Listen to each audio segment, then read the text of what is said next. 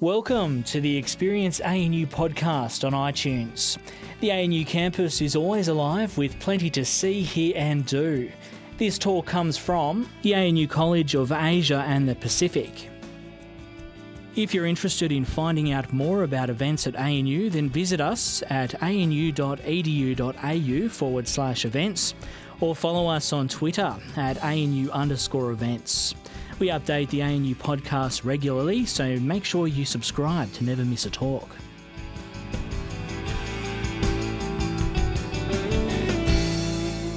We acknowledge and celebrate the first Australians on whose lands we meet and pay our respects to the elders of the Ngunnawal people, past and present.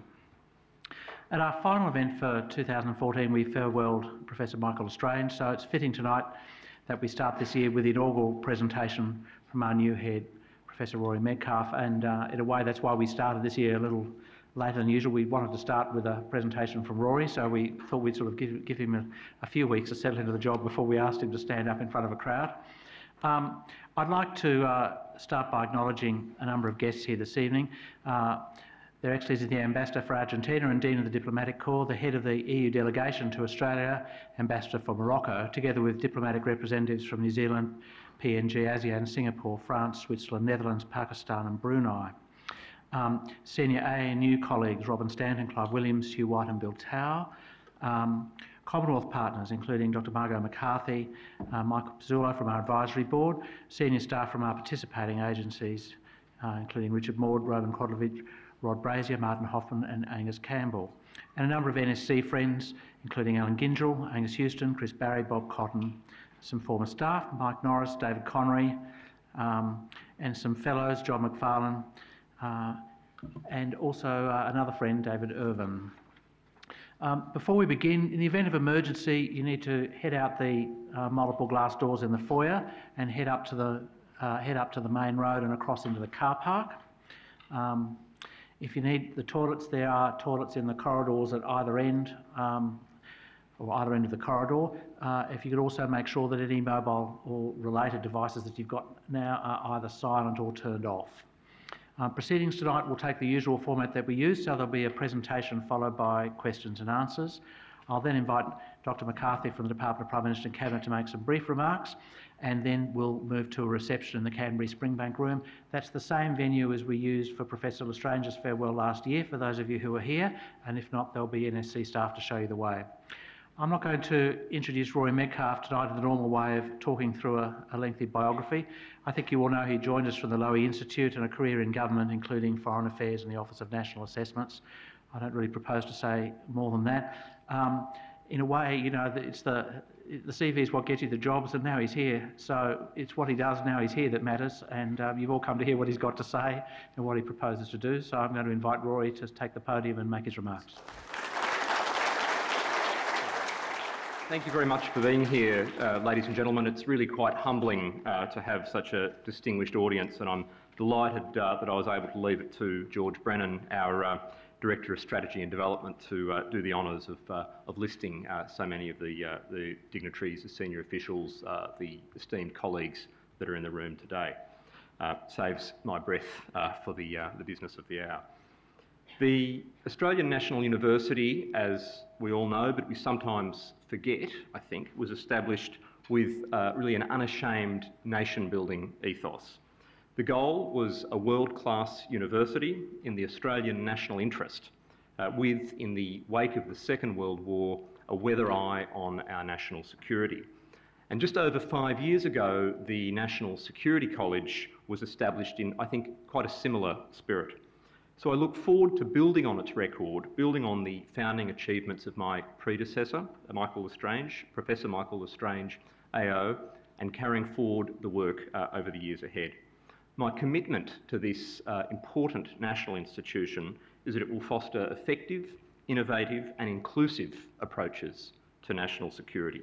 In my view, this means helping uh, our friends in the room, the Australian national security community, to remain informed to remain connected and to remain responsive in a world of change. Part of this involves challenging the security community and the wider Australian community to think and to think anew, and hence the title of today's speech.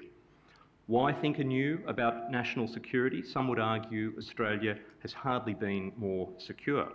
In a world of transnational problems, cross border problems, we have the singular geopolitical advantage of an island continent. Our region is relatively prosperous, relatively peaceful. We have vast natural resource deposits and a developed economy that has undergone decades of growth, even now. We have high per capita incomes, high per capita wealth across the society, and to all appearances, a resilient multicultural society. And above all, most of us have known perpetual peace, freedom from conflicts, external or, in, or external or internal, freedom from fear.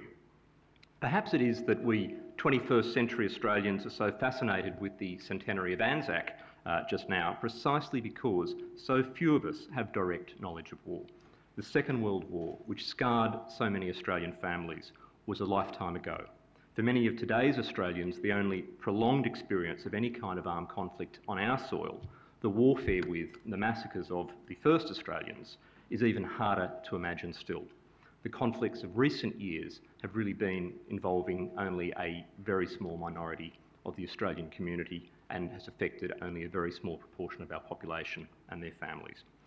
So, looking to the present, looking to the future, many of us seem to presume that whatever threats there may be, Whatever challenges they may lie ahead, they will not challenge the fundamentally democratic, comfortable nature of Australia, the Australia that we know.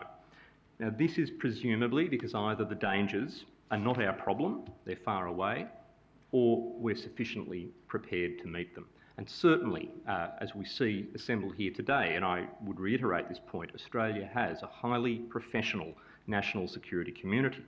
Relevant agencies and departments not to mention the Australian Defence Force, the Federal Police, are substantially resourced, most of them much more so than 10 or 15, 10 or 15 years ago.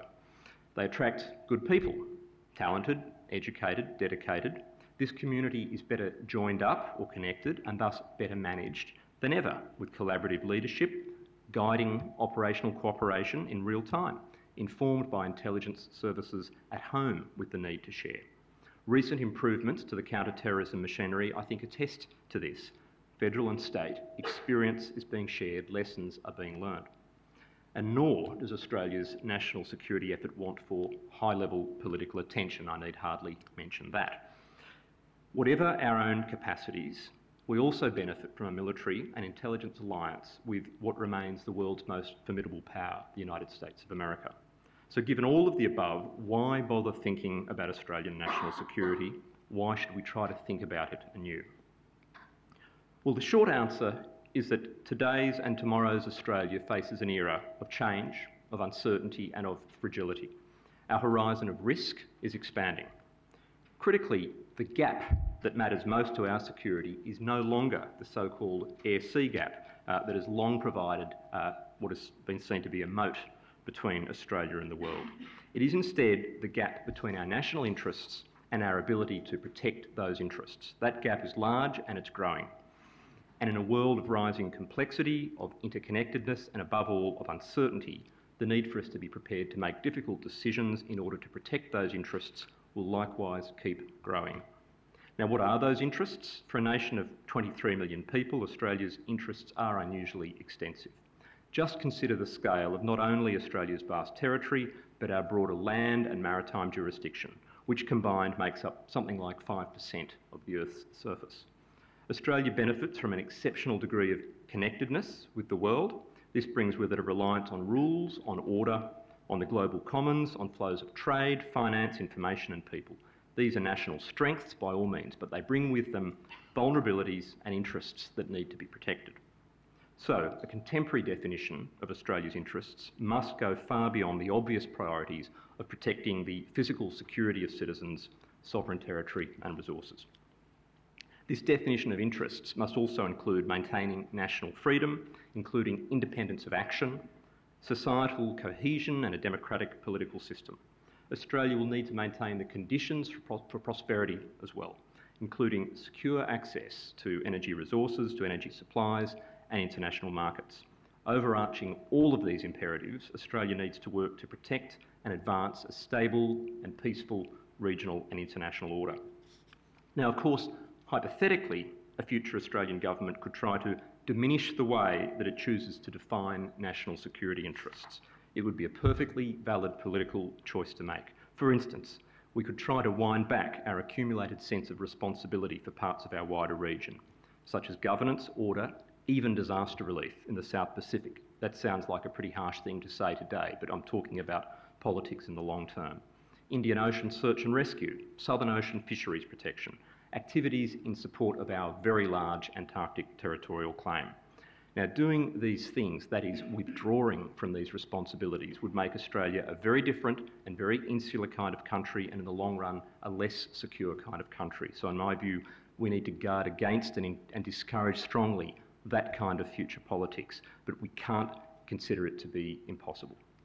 So, instead, in my view, our interests are likely to remain extensive and rightly so. But to protect and advance those interests, we need to place a premium on partnership with other countries. Those partnerships, in turn, are a reason for Australia to uphold a reputation as a secure, capable, reliable partner in the international system, what might have been called honour uh, in, the, um, in, in, the days of Thucydides. We need to be seen as a country that is serious about protecting its interests in the context of a rules-based order and respect for the rule of law. Such international credibility as a partner has a very hard edge to it. It's both an asset and a national interest in itself. Now, when these extensive national interests that I've listed are considered alongside the patterns of change and risk in today's world, and I won't go into great detail uh, about those, but think of the projected global trends that you read about in reports uh, such as uh, those produced by the US National Intelligence Council, the, the publicly available global trends reports, one thing becomes very, very clear, and that is that the burden of security risk on Australia's interests is large and accumulating. So we need to refresh our thinking about how global trends will intersect and interact with our interests. Those trends include, very briefly, the impacts of disruptive technologies, of social media, of demographic shifts, resurgent nationalism, particularly in our region, but not only in our region, resource insecurity, environmental degradation, and climate change. More immediately, however, among this widening array of risks, uh, the most obvious, in my view, are the following three. First, the risk related to coercion, risks of miscalculation and conflict escalation in our immediate region and our wider region in the Indo-Pacific or Indo-Pacific Asia. This relates, frankly, to how China is using its growing power and how other nations respond to that. Strategic competition and conflict in Asia challenges directly our security and economic interests. We can't hide from that. Secondly, the gradations of aggression in other parts of the world that we're seeing, notably by Russia. Despite the horror of the shooting down of MH17, Australia cannot afford to concentrate its limited security capabilities for long on the Ukraine situation. However, at least on this issue, we are one country that can afford absolute frankness in our diplomacy, and that can be of wider benefit to the international efforts to manage that situation. And thirdly, violent extremism, jihadist terrorism globally and now at home. And I will return to this in some detail later in my remarks. To go back to the first point, Australia's region is becoming more central to global power balances and strategic tensions. Powerful economic connections are making this the era of the Indo Pacific, and I think that's becoming a widely accepted con uh, concept, not only in this country but now across Asia. These patterns include East Asian powers' deep and growing dependence on the Indian Ocean for its sea lanes, as well as on Australian resources for trade, for development, for energy. This is really about society. It's about keeping the populations of these emerging powers satisfied, their rising middle classes, and their societies stable. It's about making sure that the Asian century remains on a positive path. But these economic and social patterns are having strategic consequences. Witness, for example, the very fast emergence in recent years of China as an Indian Ocean naval power, with submarines in Sri Lanka and warships exercising close to Australia's Christmas Island. As the successful and simultaneous visits last year by Indian Prime Minister Narendra Modi and Chinese President Xi Jinping spectacularly confirmed, Australia's region has found us and there's no turning back. Here, with the Indo Pacific, we at last have a definition of our principally Asian region, that automatically includes Australia. So I think that kind of ends at least one domestic debate.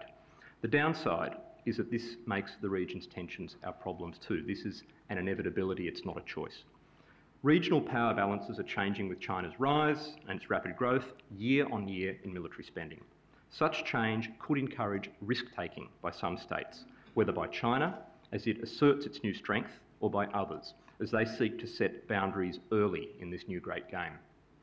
Yet being closer to the world's economic and strategic centre of gravity makes it impossible for us to treat these unsettling regional security dynamics, such as in the South and the East China Seas, as if they were purely somebody else's business.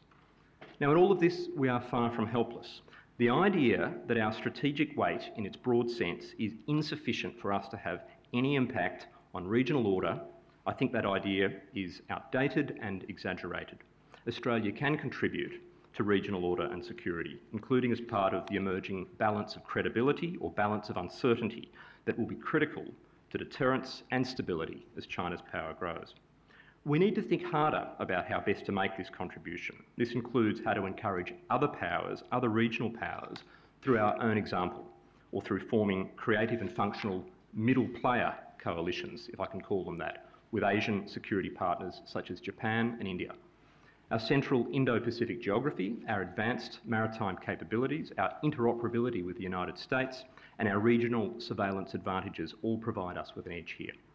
It's false, in my view, to suggest that the alliance with the United States comes at the expense of Asian partnerships or of pragmatic multilateral diplomacy. These approaches can be mutually reinforcing if we handle them smartly. The presence of US Marines in Darwin is, always, is already proving of some benefit to Australia in engaging third countries in training, as confirmed, for example, by a three nation exercise involving China last year, and I believe there will be more exercises uh, with third countries in the years ahead. There's also scope for us to work much more with China as a security provider in the region, as the search for the MH370 airliner demonstrates. The need to find ways of working with China as a security partner will intensify as Beijing expands the pursuit or extends the pursuit of its Indo Pacific economic and strategic interests through the so called Maritime Silk Road, which, in my view, is really Chinese for Indo Pacific. The challenge is to ensure that closer cooperation with China does not come at the expense of our US alliance or of regional solidarity in upholding the right kind of regional order. That is one that recognises China's legitimate interests while also upholding rules and discouraging coercion. In all of this, we need to be realistic about the potential as well as the limits of security cooperation with China under conditions of regional mistrust, and we have to assume those conditions will continue. Navigating all of these complexities will require much better resourcing of our defence engagement, or what we might call our defence diplomacy. And that is not a contradiction in terms. This side of our defence policy has, in my view, been treated and resourced as a third order issue, as almost an afterthought in some cases, for far too long. In all of these circumstances, we need to work smarter, as I've said, combining diplomatic and security capabilities precisely because our relative regional weight could decline as other Indo-Pacific powers increase their own through sustained economic growth.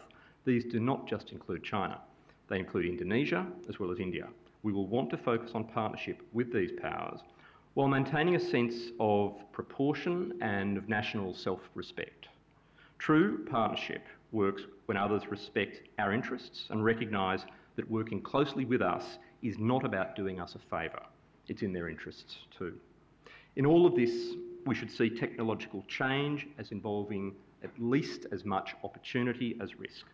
Disruptive technologies will alter calculations of military advantage in our region, so we need to think anew about how to be on their right side.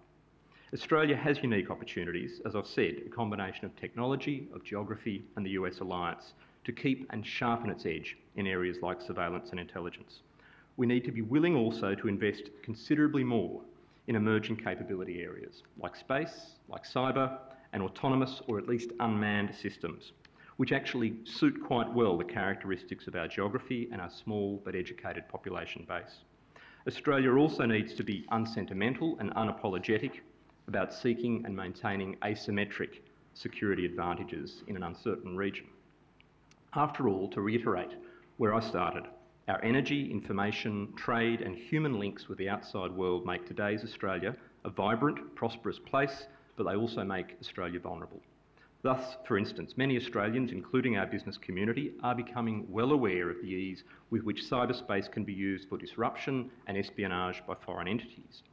This should be of greater concern to the Australian public than Australia's own existing or proposed security measures, such as in the area of data retention.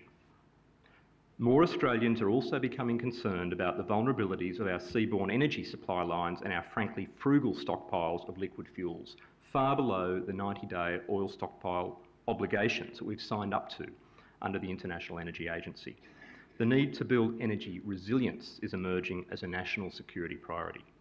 Hence the appeal of interesting new ideas like converting metropolitan transport fleets to Australian natural gas to reduce an acute dependence on diesel imports. All of the risks and vulnerabilities mentioned so far suggest that the number and the kind of security contingencies or scenarios that could affect Australia's interests will grow in the years ahead. We'll be challenged to do more things in more places. As I've said, Australia's own security will therefore require a willingness to make judicious but meaningful contributions to securing our lifelines to the wider world. Australia will need to protect its sovereignty, to provide security in a troubled neighbourhood, and to contribute to the security of the broader Indo-Pacific and beyond. This will sooner or later involve questions about whether Australia alone can always be the security provider of last and sometimes first resort in the South Pacific and Papua New Guinea. In theory, a future security crisis across PNG could overwhelm our capacity to respond. To recapitulate then, Australia's interests are large and they're growing. Our sovereign security capabilities cannot keep pace so there is a premium on partnerships to guard our interests in an uncertain world. New threats have not replaced old ones, but joined them on a more crowded horizon. We cannot protect our interests alone, and yet, to have the best chance of building and maintaining the partnerships that we need, not only with the United States, but the other partnerships we need, we must also have the credibility that comes with doing our best to provide for our own security. And so the concluding question I have for you is this Are we really doing our best? It can be argued that Australia continues to fall short of its potential as an effective security actor. We're still in transition from the Australia of the past, of the Australia of the past few decades, a country that relied for its security primarily on the combination of a stable regional and global environment and a not particularly demanding US ally. Perhaps it's become, unquestionably, it's become more demanding over the past decade. But now the strategic environment is less stable and the ally is more demanding still and yet frustratingly, it's becoming less than clear about its own strategy or its own priorities. Added to that, our own ability to set security priorities is being shaken up by worsening dangers of terror and radicalisation at home and worldwide. Now, of course, a national security statement focused exclusively on terrorism is a misnomer. It's incomplete. Amid entirely justified present day fears, we must not lose sight of truly strategic risks we don't want to find ourselves in a grand replay of the post 9 11 years. For at least five years after 9 11, a policy emphasis on terrorism, on Iraq and Afghanistan by America and to some extent by its allies made it harder to anticipate or respond to the way that China's rise would affect Indo Pacific regional stability. We can't afford to go there again. But how then to set priorities? For instance, how to prioritise the immediate security threat, and I have no question that it's an immediate security threat of terrorism, the wider strategic priorities of the changing Indo Pacific regional order, and dealing with longer term trends still, like the security repercussions of environmental pressures and climate change. The simple answer, and it's a simplistic answer I know, um, is that we need a layered response, a response that deals with each problem on its own timescale. Nor should we imagine that all of these risks exist in parallel universes. They interact in ways that we are just starting to understand. A common thread is the way in which they threaten order, and improving our ability to respond to one challenge through demonstrating seriousness of purpose for a start, through building national resilience, and through forming security partnerships can help to some degree in responding to others. Now, in acquiring our own new security capabilities to respond to this era of uncertainty, we do need to be constantly looking for flexibility, for adaptability, for versatility. Like it or not, devoting substantial resources to national security, broadly defined, will need to be an accepted part of the Australian policy landscape for as far ahead as we can see. In all, this is hardly a context in which we can afford our national security debate to become any more politicised, whether on counter-terrorism, whether on the alliance, the rise of China, the development of major capabilities such as submarines, or how to cope with a troubled neighbourhood. We need a maximum of political consensus on these issues. The good news is, of course, that a large measure of consensus and bipartisanship has long existed, for instance, on the importance of the US alliance. And some of the partisan divides of the past are actually withering away. Notable among these is the increasingly artificial debate between a narrow defence of Australia concept, formerly associated with Labor, and a far flung expeditionary approach to military force posture associated with the coalition. I would argue that a more accurate and contemporary way of thinking about Australian grand strategy is the idea of securing our lifelines to an interconnected world, or at least making a serious contribution to the security of those lifelines, including to encourage partners. The idea of securing our lifelines in an uncertain world, apart from anything else, is a nice way of calling time on this weary expeditionary versus DOA contest that so many of us are familiar with. But a country of our limited capacities cannot afford to be complacent about maintaining and building consensus. It needs to be renewed with each generation. And there is a hidden fragility, in my view, a potential fragmentation of public opinion and political views across much of the national security, defence, and foreign policy agenda, including on the best ways to respond to terrorism or to strategic change in Asia. Just because we haven't seen the full evidence of this yet doesn't mean that it's not coming. How cohesive is Australia on matters of security really? How resilient are we really? What do young Australians think about these issues? Now, in a country where more than one in four of us was born overseas, where our major cities, uh, in our major cities, the number of us born overseas was more than one in three, what do first and second generation migrants think about Australian national security issues? There's a growing body of research in these areas, including some polling data, including at this university and at the Lowy Institute, but there's a need for more and for deep analysis. Because there are many Australians now, more Australians, uh, absolutely as contributing members of this society from more places, including from East Asia, from South Asia, from the Middle East, which means a much more complex mosaic of views about security issues than Australian governments have ever had to deal with or relate to in the past. This will make national consensus building on security harder. It will also make it more necessary. Now, how will any of these societal shifts in attitude about security and external policy translate into political party platforms or the views and stances of parliamentarians? After many years in which very few Australian politicians had any direct experience of the, of the Defence Force or other areas of national security, their numbers have started to, to grow, their ranks are beginning to grow. That's a welcome development, in my view. It would be simplistic, though, to assume that this will translate into uncritical political support for the military, and nor should it. It would also be good to have a clear sense of what different political forces, such as the Greens, for example, are proposing as practical alternatives to existing national security policies. What would a comprehensive Greens national security policy look like? What we cannot afford is any further politicisation of the national security debate not just on the part of the government of the day, but by any side. Thus, for instance, the acquisition of the next submarine, and for that matter, the one after that, needs to be based coldly on ensuring the best capability and our ability to sustain it, as well as on cost. That includes what may be the multi billion dollar opportunity cost, the other security capabilities or social programs we would not be able to afford from a political decision to accept a massive made in Australia or made in South Australia price premium. Now, of course, politics is not the only part of the national security house that we need to get in order. Australia cannot afford for national security to be solely the interest of a professional, Canberra based security caste, many of you, my friends, many of you, my colleagues, many of you in the room today, which, confident in the knowledge that it is striving for the national interest, just expects the rest of the country to let it get on with the job. I hear a few sounds of recognition uh, of that thought. The national security community needs to accept that intensive, sophisticated public consultation and outreach will be a constant requirement and a priority for policy making. It's not window dressing, it's not an afterthought, it's not a box to tick. It's core business, and we need to keep trying to do it better. Uh, and if this observation comes from my having spent the past eight years living in Sydney and uh, engaging with um, business and other parts of the Australian community, including multicultural Australia, well, so be it.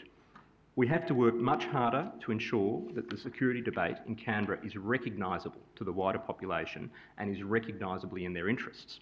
This is a necessary, but it's also an achievable task because, like it or not, national security is becoming everyone's problem. That's why it must now be, in my view, a national priority to ensure that no part of the community feels like it's being treated as the problem. For instance, we should not be critical of a whole community, Muslim Australians, based on the actions of a tiny minority of misguided individuals. Those are not originally my words, uh, but those of former ASIO Director General David Irvine, uh, who's with us today and who I'm pleased to announce today will be joining the National Security College as a visiting fellow. The need to ensure that national security policy is owned right across Australian society is also why government is correct to seek to connect the idea of citizenship with the idea of responsibility as well as rights. Incidentally, on the eve of the Gallipoli landings, of the centenary of the Gallipoli landings, there's a good case for more to be done to associate Australia's Anzac history with civic values of citizenship and responsibility rather than with heritage. And I think there is a risk in associating Anzac too much with heritage. We're beginning to see some of that in my view. There are many in the community who seem to think that national security is not their problem, or indeed who think that national security policy is the problem. It's an unwarranted affront to liberties, it's a sinister political trick, it's a diversion from other government priorities in tough fiscal times, it just keeps us in business. Now, those who sincerely hold those views need to be willing to suspend their preconceptions or their posturing, suspend the conspiracy theories, and engage in a first principles conversation. This should be an open minded conversation about how best to preserve the security and the cohesion of the society that has afforded all of us levels of political freedom, of personal opportunity, and physical safety that most of humanity has never experienced. Now, as some have observed, the national conversation about security so far is not really a conversation at all. It's been a case of very different constituencies and communities talking across one another. In addition to our core work here at the National Security College in training government officials and providing academic education, core work that I need to maintain and will maintain uh, as absolute priorities of the college, the National Security College will contribute to that conversation. We're proudly part of a leading research university, so much of that contribution should be through rigorous and independent research that we will commission and we will support. Our researchers hold diverse views and they express them, and they'll continue to do so. We will also be a platform, however, and a convener for constructive dialogue and discussion with the national interest at heart. One way to get this national security conversation onto a more fruitful path is to recognise that Australia's security problem requires multiple responses across multiple timescales. On terrorism, for example, there's little question that counter radicalisation and showing the emptiness of the Islamic State narrative are essential tasks. But even the best efforts on these fronts will take time and trust building. In the meantime, it's imperative not only to minimise the number of Australians attracted to the terrorist cause at home or overseas, but to minimise the harm that they can do. Right now, the most pressing national security priority must be to prevent further atrocities of a kind that would damage social harmony in multicultural Australia and inflict damage that we do not yet know how we would repair. The question then becomes how to maximise the security community's chance of success in preventing terrorist violence without poisoning the nation's medium and long term capacity to erode the appeal of terrorist propaganda. This is not a choice, both are priorities. Thus, it's incumbent on the critics of counter-terrorism measures to offer their best ideas on how to reduce the chances of further terrorist attacks, or alternately, to acknowledge their willingness to risk those attacks and their potentially dreadful impact on Australia's core qualities of social tolerance and trust. A new and inclusive Australian security approach must extend to other risks as well. It will involve a recognition that we need to face multiple challenges at once some that can be met or deterred by limited or limited by principally military means, but others that cannot. A new Australian security will involve a recognition that seeking to mitigate or adapt to the security implications of challenges like climate change is not an alternative strategy to ensuring that we have a leading edge military designed to guard our interests against a breakdown in, un- in an uncertain regional order. Again, we need to do both. The timescale is not the same for every threat. In fact, some threats are going to confront us more in the immediate years ahead than in the long term, so it may be a matter of weathering the storm. That means we cannot be complacent about old fashioned threats like state on state coercion, which are very real today, just because we're mindful of pressures like climate change into the future. Ultimately, a new and inclusive approach to Australian security requires that as a nation, we step up our efforts to engage and employ all the qualities we have advanced technology, strategic geography, a strong ally, promising partners, a private sector increasingly conscious of security, an educated population, exceptional cultural diversity, and of course, our democratic system, our democratic values. Thus, the fact that the Australian Defence Force and other policy and security agencies are lifting their game in ethnic and gender diversity is good, but it's not good enough. To match the new shape and the potential of Australia's dynamic society, patterns of recruitment and employment in the security community will need fresh attention. Cyber capabilities, for instance, could well be a natural fit for a new kind of reservist, a national cyber security reserve involving creative work arrangements and flexible exchanges with private industry would transform traditional notions of what soldiering is about and what new generations with new skills can do for their country. And I hasten to add this may be a civilian reserve, it may not be uh, strictly a military reserve. It's, it's something new, we haven't yet sort of imagined even what it could be. There's a pilot project in the UK underway at the moment that might provide some insight. So, just as Australia's political and social history has been about increasing inclusion, so too would I argue that inclusiveness will be the essential quality of a new Australian security. To conclude, that is inclusiveness in several ways. A wide, inclusive definition of national security interests, an inclusive understanding of the means by which we need to protect and advance those security interests, and finally, an inclusive, flexible mobilisation of our diverse national assets people, the private and public sectors, geography, technology, and partnerships, uh, both with, within other countries or with other countries and within our own country. As we know, as we're taught, I guess, security is the first duty of government. Even so, the idea that I've proposed tonight of a new and inclusive Australian security may be open to the accusation, to use the academic term, of securitising the issues rather too much, and I stand accused.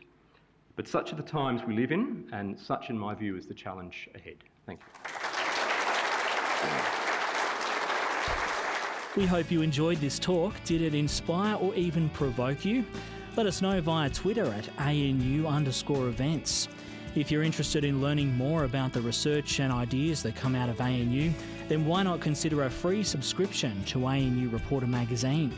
ANU Reporter tells the stories of the greatest minds in Australia, brightest students, and finest alumni. Visit news.anu.edu.au forward slash publications and click on the ANU Reporter magazine link to find out more.